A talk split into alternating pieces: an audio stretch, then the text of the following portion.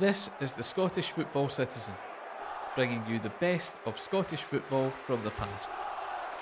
I'm Andy Kerr, and this week, Jim Orr, Lindsay Hamilton, and myself look forward to the Scottish League Cup final by looking back at one of the greatest finals ever played in the competition in 1994.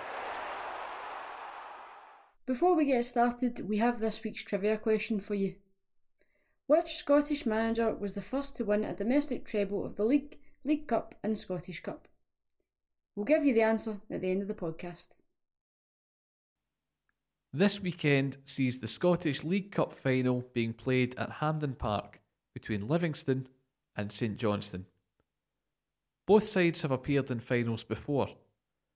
The Livy Lions won the trophy in 2004 against the youthful Hibernian side while Saints have appeared as finalists twice against Celtic in 1969 and Rangers in 1998. Saints have yet to lift the trophy, but may well get their chance against a strong Livingston side.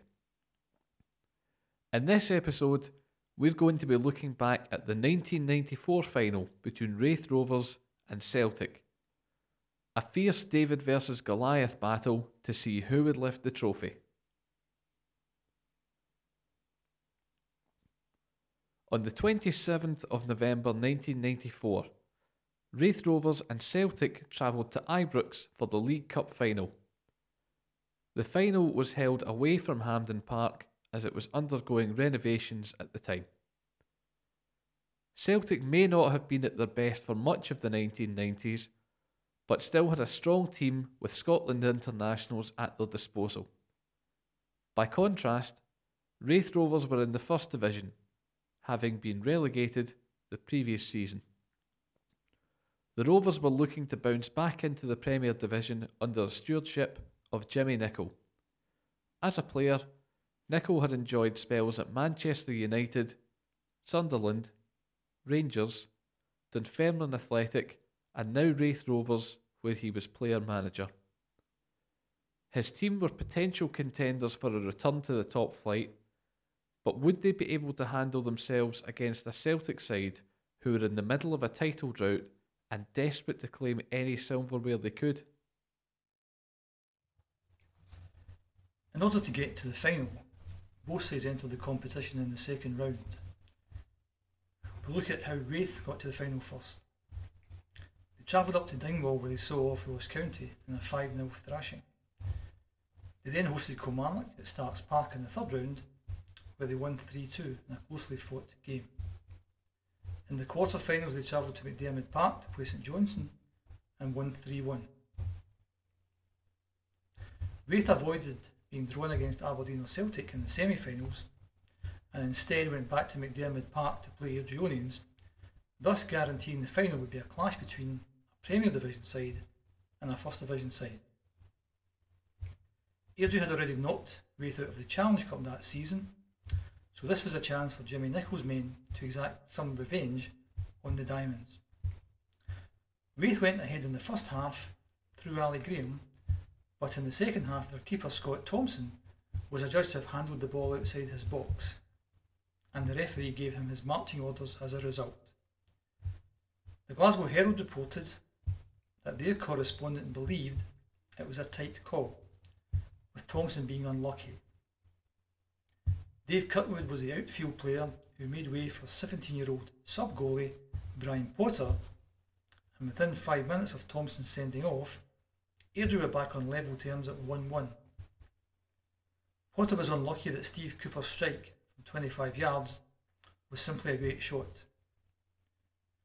The supporters from Broomfield were starting to believe it might be their day to make it to a final, but the Rovers held firm to take the game firstly to extra time and then to penalties. In the shootout, sub goalie Potter was the hero of the Kirkcaldy men. He guessed which way Alan Lawrence would shoot and saved the final Airdrie penalty to see Raith into the final. Before Potter knew it, the fans had invaded the pitch and had him on up on their shoulders. When the team went out to celebrate in Kirkcaldy that night, the hero of the hour was unfortunately too young to get into pubs and nightclubs to celebrate his achievement. Celtic's road to the final started in the second round at Somerset Park in Ayr, where they defeated the Honest Men 1 0. The third round saw a trip to Dens Park in Dundee, where they defeated the D's 2 1. In the quarter-finals, it was Dundee United who visited Celtic Park, with the home side winning 1 0 to set up a semi final against Aberdeen at Ibrox. It finished 0 0 after 90 minutes and the game went into extra time. Celtic had an excellent chance to go ahead soon after the restart when a loose Aberdeen back pass intended for Theo Snelders was picked up by Simon Donnelly, but his attempt was cleared off the line by Gary Smith. In the 99th minute, John Collins took a corner for the Celts, which was headed back out to him. He whipped the ball in again for Brian O'Neill to head the ball into the net for what would prove to be the winner. Both teams had fought hard to get to the final, and now they would have a big game to look forward to in late November 1994. In the build up to the final, Celtic were the overwhelming favourites to lift the cup at Ibrox. Celtic fans will not remember the 1990s as their finest decade. At this point, their last league title had come in their centenary season of 1987 88, when Billy McNeill took them to a league and Scottish Cup double. Their last trophy in 1994 had been the Scottish Cup in 1989, when they defeated Rangers 1 0 with a goal from Joe Miller. Since then, the Hoops had been eclipsed by Graeme Souness and subsequently Walter Smith's Rangers side, who were in the middle of an extremely dominant period. Several Celtic managers had tried to stop Rangers' domestic dominance, including Billy McNeill, Liam Brady, and Lou Macari. None since McNeill managed to win any silverware, and Celtic recruited Tommy Burns after his excellent job of taking Kilmarnock from the First Division back to the Premier Division. Andy Walker described the mood as such. If you are second in Glasgow, you are last. There is nothing good about being second. You taste it every day. You feel it every day. The local press go to town on it.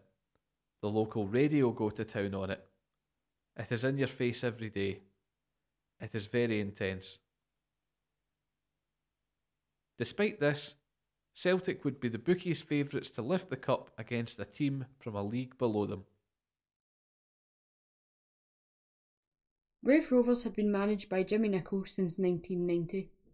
When he joined the club, they were part time, and to save money, the players would take their own kit home to wash. Nicholl helped to elevate the club and reach the Premier Division by winning the First Division title in 1993, pipping Tommy Burns Kilmarnock to the title by 11 points. Both sides were promoted, but following restructuring of the Premier Division the following season, three sides would be relegated. Raith finished in 11th place, second bottom, and were relegated alongside Dundee and St Johnstone. Nicholl's side started life in the First Division poorly, but by the autumn had started to find some form, and now they had a cup final to play in. The team from the Lang Toon had reached the final once before, way back in 1949, when they were defeated 2 0 by a strong Rangers team that included Bobby Brown, Willie Woodburn, Sammy Cox, Jock Tiger Shaw, and George Young. This time, Jimmy Nicholl would be hoping that his team would be upsetting the odds and taking the cup back to Fife for the first time since East Fife won the trophy in 1953. The day before the final, Raith Rovers had been given permission by Rangers to use the Ibrox pitch for training before they retired to their Erskine Hotel for the night. It wouldn't be the only helping hand that Rangers would give the Fife side against their Glasgow rivals. The Gers kitman left a large bag of studs in the home dressing room that would be ideal for the players on the slick autumnal pitch. The Light Blues might not have been playing on that day, but due to Jimmy Nicholl's connection as a former Rangers player, they would be doing their part to help Raith attempt to defeat Celtic. As the teams lined up in the tunnel, the Celtic players looked focused on the big game that lay ahead. This would be a chance for several of the players to win their first trophy with Celtic. Despite most of the Raith Rovers players being in the same boat, having never won a trophy before, they were joking and laughing with each other. It could have been any other game for the Fife side as they took to the field. Over 45,000 were in attendance for the big occasion. Teams on that day were Raith Rovers, Scott Thompson, Steve McAnespie, Julian Broddle, Dave Narey, Shaun Dennis, David Sinclair, Stevie Crawford, Gordon Dalziel, Ali Graham, Colin Cameron, and Jason Dale. Substitutes were Brian Potter, Jason Rowbotham, and Ian Redford. The Celtic team was Gordon Marshall, Mike Galloway, Tom Boyd, Mark McNally, Tony Mowbray, Brian O'Neill, Simon Donnelly, Paul McStay, Charlie Nicholas, Andy Walker, and John Collins. And their subs were Pat Bonner, Paul Byrne, and Willie Falconer. The first real chance of the game fell to Celtic, who won a free kick around 35 yards from Scott Thompson's goal. John Collins hit the ball sweetly to curl around the Raith defensive wall, but Scott Thompson was equal to it and smothered the shot. Colin Cameron then had a chance when he shot from just inside the corner of the Celtic box, but his shot flew just over the crossbar. Things really livened up in the 19th minute. Raith won a corner which came in for Stevie Crawford to take the ball down and control it.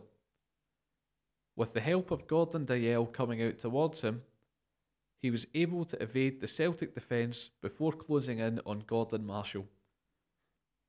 17 yards out, Crawford aimed low and shot the ball into the net past Marshall. Raith Rovers 1, Celtic nil. The Govan stand erupted in a sea of dark blue as the underdogs went ahead. Celtic now had to come out and attack to get themselves on a level footing. Andy Walker and John Collins combined to allow Collins to shoot at goal, but Scott Thompson was equal to the shot. Tom Boyd then went on a mazy run with the ball and shot, only to hit the post. Celtic had the firepower in their team, but it wasn't going their way so far. Undeterred by this, Boyd again took the ball in a similar position inside the Raith half. He was able to cut inside and cross the ball into the box where two men in hoop jerseys were waiting. Mike Galloway headed the ball into the path of Andy Walker, who saw the keeper diving to his right. Walker headed the ball into the bottom right corner of the net, and Celtic had their leveller. Raith Rovers 1, Celtic 1. At half time, it was level, and both sides had their chances to score plenty more. When the teams emerged from the dressing rooms for the second half, it was Celtic who had come out looking the more determined side. Having not won anything for five and a half years, Tommy Burns was under serious pressure to deliver from his board and his fan base, and his players knew exactly what was at stake. One of the biggest chances for Celtic in the second half came when Andy Walker was able to run along the near side of the pitch until he was around five yards from the byline. Walker's cross was perfect and beat Julian Broddle to find Tom Boyd, who just had to keep his shot low but the Celtic defender instead put the ball wide after an awkward bounce. Jock Brown's commentary revealed that Boyd had not scored for Celtic for two and a half years at the time of the final, and perhaps it showed with his finish. At this point, the Rovers were hanging on and doing their best to defend wave after wave of attack. Late in the game, Raith were able to intercept the ball in the middle of the park and it looked like they would break with the ball. However, a pass from Gordon Dalziel that was going in the direction of Ali Graham was intercepted by Brian O'Neill, who played the ball to Paul McStay on the left wing for Celtic. The clock was ticking, and the prospect of extra time was looming. McStay travelled with the ball before cutting inside and playing a perfect through ball to Andy Walker, who found himself on the edge of the penalty box. With only Scott Thompson standing in his way, Walker shot at goal, and his effort rebounded off the post. However, the rebound brought the ball straight back out into the box. With Thompson still sprawled on the ground after his acrobatic leap trying to save the shot, Charlie Nicholas managed to beat Julian Broddle to the ball and stroked it into the back of the net. Both stands full of green and white behind the goals erupted as Walker's goal put the favourites ahead. Jock Brown's commentary said this goal surely will win the match for Celtic, and it looked that way. Raith Rovers won, Celtic 2, and with only six minutes left to play, the Rovers would have a mountain to climb to win the Cup now. The game had barely restarted when Raith won a free kick just inside the Celtic half. The veteran, Dave Narey, cannoned the ball towards the Celtic box, and although it was headed away by the green and white defence, the ball only went as far as David Sinclair, five yards from the box. Sinclair gave the ball to Jason Dair, who jinked past his man and unleashed a powerful shot at goal. Gordon Marshall was able to parry the ball away, but the danger wasn't over yet for Celtic. Gordon Dalziel, in his final season with the Kirkcaldy men and with his last chance to win a major honour, had beaten the offside trap and was ready to pounce. He was able to head the ball past the helpless Marshall and into the net. The Govan stand went wild with delight as the men in dark blue celebrated wildly. Raith Rovers 2, Celtic 2, and after only two minutes, the men from the First Division had got themselves back on level terms. Celtic had been stunned by the sudden equaliser, and the one hand they had on the trophy had been snatched away. It would have to be extra time to see if a hero could step up to the plate and produce a winning goal. While Celtic would have been favourites to win from this point, being a Premier Division side and having a higher level of fitness, the Rovers were up for the challenge. Colin Cameron had one of the best chances to put his side ahead when he picked up the ball from a rebounded David Sinclair shot and fired it towards the Celtic goal. On this occasion, Gordon Marshall was equal to it and held the ball firmly in his grasp. Going into the final minutes, and with the score still level, Celtic won themselves a corner. The ball was whipped in from the corner, and Mike Galloway's head met the ball, only for it to go into the side netting and give Raith a goal kick. Right after that, referee Jim McCluskey blew his whistle for the end of extra time. It would have to be penalties to settle the final. Only the second time ever that a League Cup final had gone to penalties. Not only would the Cup be at stake in the shootout, there was also a chance to compete in the UEFA Cup. John Litster, football historian and Rovers fan, takes it from here with his description of the penalty shootout that followed and the final whistle in extra time.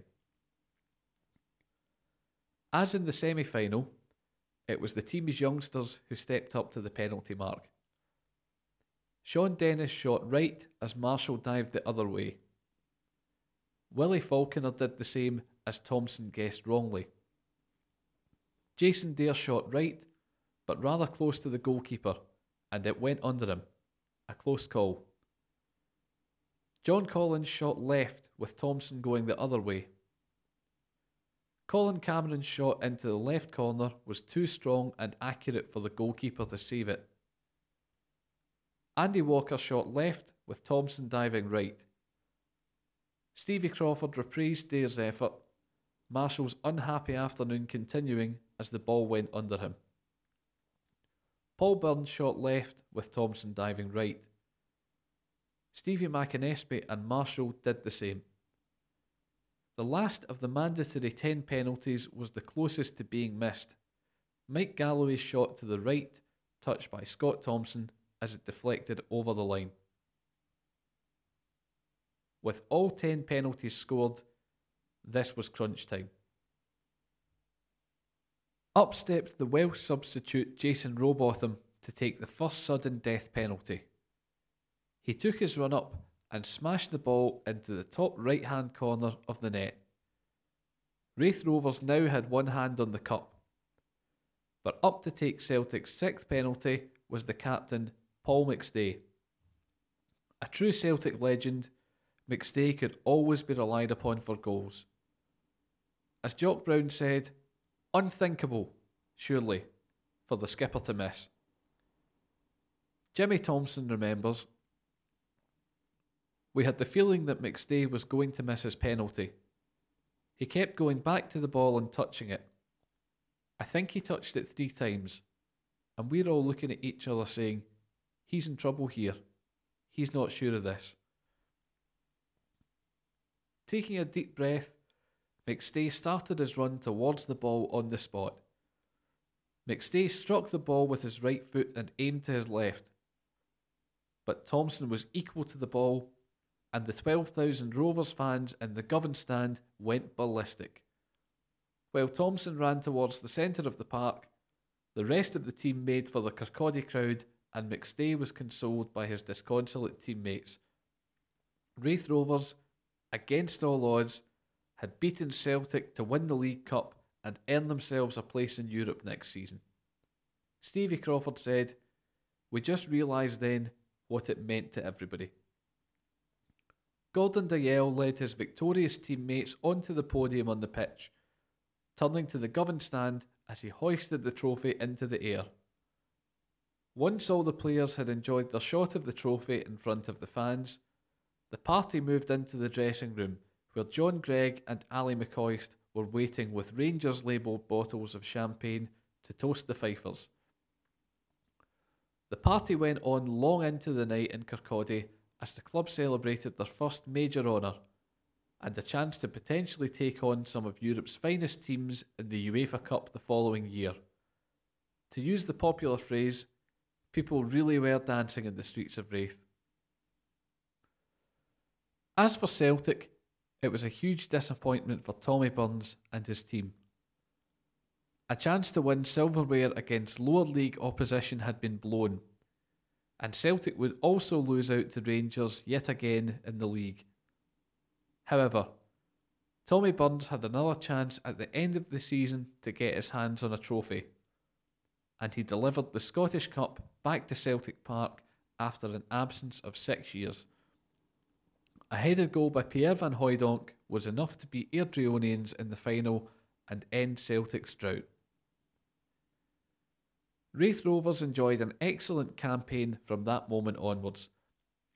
Having struggled in the league from the start of the season, they went on a winning run that lasted for 14 games and went on to clinch the First Division ahead of Dunfermline on the last day of the season. Gordon Dalziel retired in the summer of 1995 on a high, having won a double for the Rovers. The following season, it got even better as Raith beat Gotu Íþróttarfélag of the Faroe Islands and the Akranes of Iceland to set up a dream clash with FC Bayern, whose players included Jurgen Klinsmann and Jean Pierre Papin. While the German superstars won the first leg 2 0 at Easter Road, the Rovers found themselves 1 0 up at half time in Munich's famous Olympiastadion after Jean Pierre Papin missed a penalty and Danny Lennon scored from a free kick.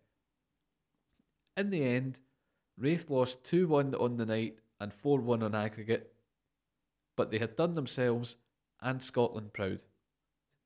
The Rovers had the League Cup win to thank for the European adventure they went on, and the team had immortalised themselves at Starks Park forever.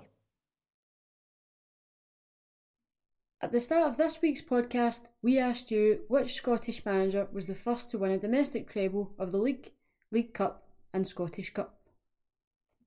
The answer is Bill Struth of Rangers. Rangers were the first treble winners in season 1948 1949, where they finished top of the league ahead of Dundee by one point, beat Raith Rovers in the final of the League Cup, and completed the treble with a resounding 4 1 win over Clyde in the Scottish Cup final. Billy Williamson, Jimmy Duncanson, and George Young were the goal scorers in the win over Clyde. Thank you for listening to this edition of the Scottish Football Citizen. Subscribe to us on your favourite podcast platform so you never miss an episode. And join us again next week when we'll be looking back at more of the best of Scottish football from the past. Special thanks to Lindsay Hamilton for appearing on the podcast. In addition to producing the Football Special weekly email newsletter for Football Memories Scotland, Lindsay also runs the Glasgow Football Tour, which you can check out online. The Scottish Football Citizen is written, edited, and produced by Andy Kerr for Football Memories Scotland, in association with Alzheimer's Scotland and the Scottish Football Museum. Additional contributions from Robert Harvey, Jim Orr, Lindsay Hamilton, and Richard McBrearty. Additional material from BBC Sports Scotland, Sky Sports, the Glasgow Herald, the Daily Record, Glasgow Times, and Always Next Season 125 Years of Raith Rovers Football Club 1883 to 2008 by John Litster.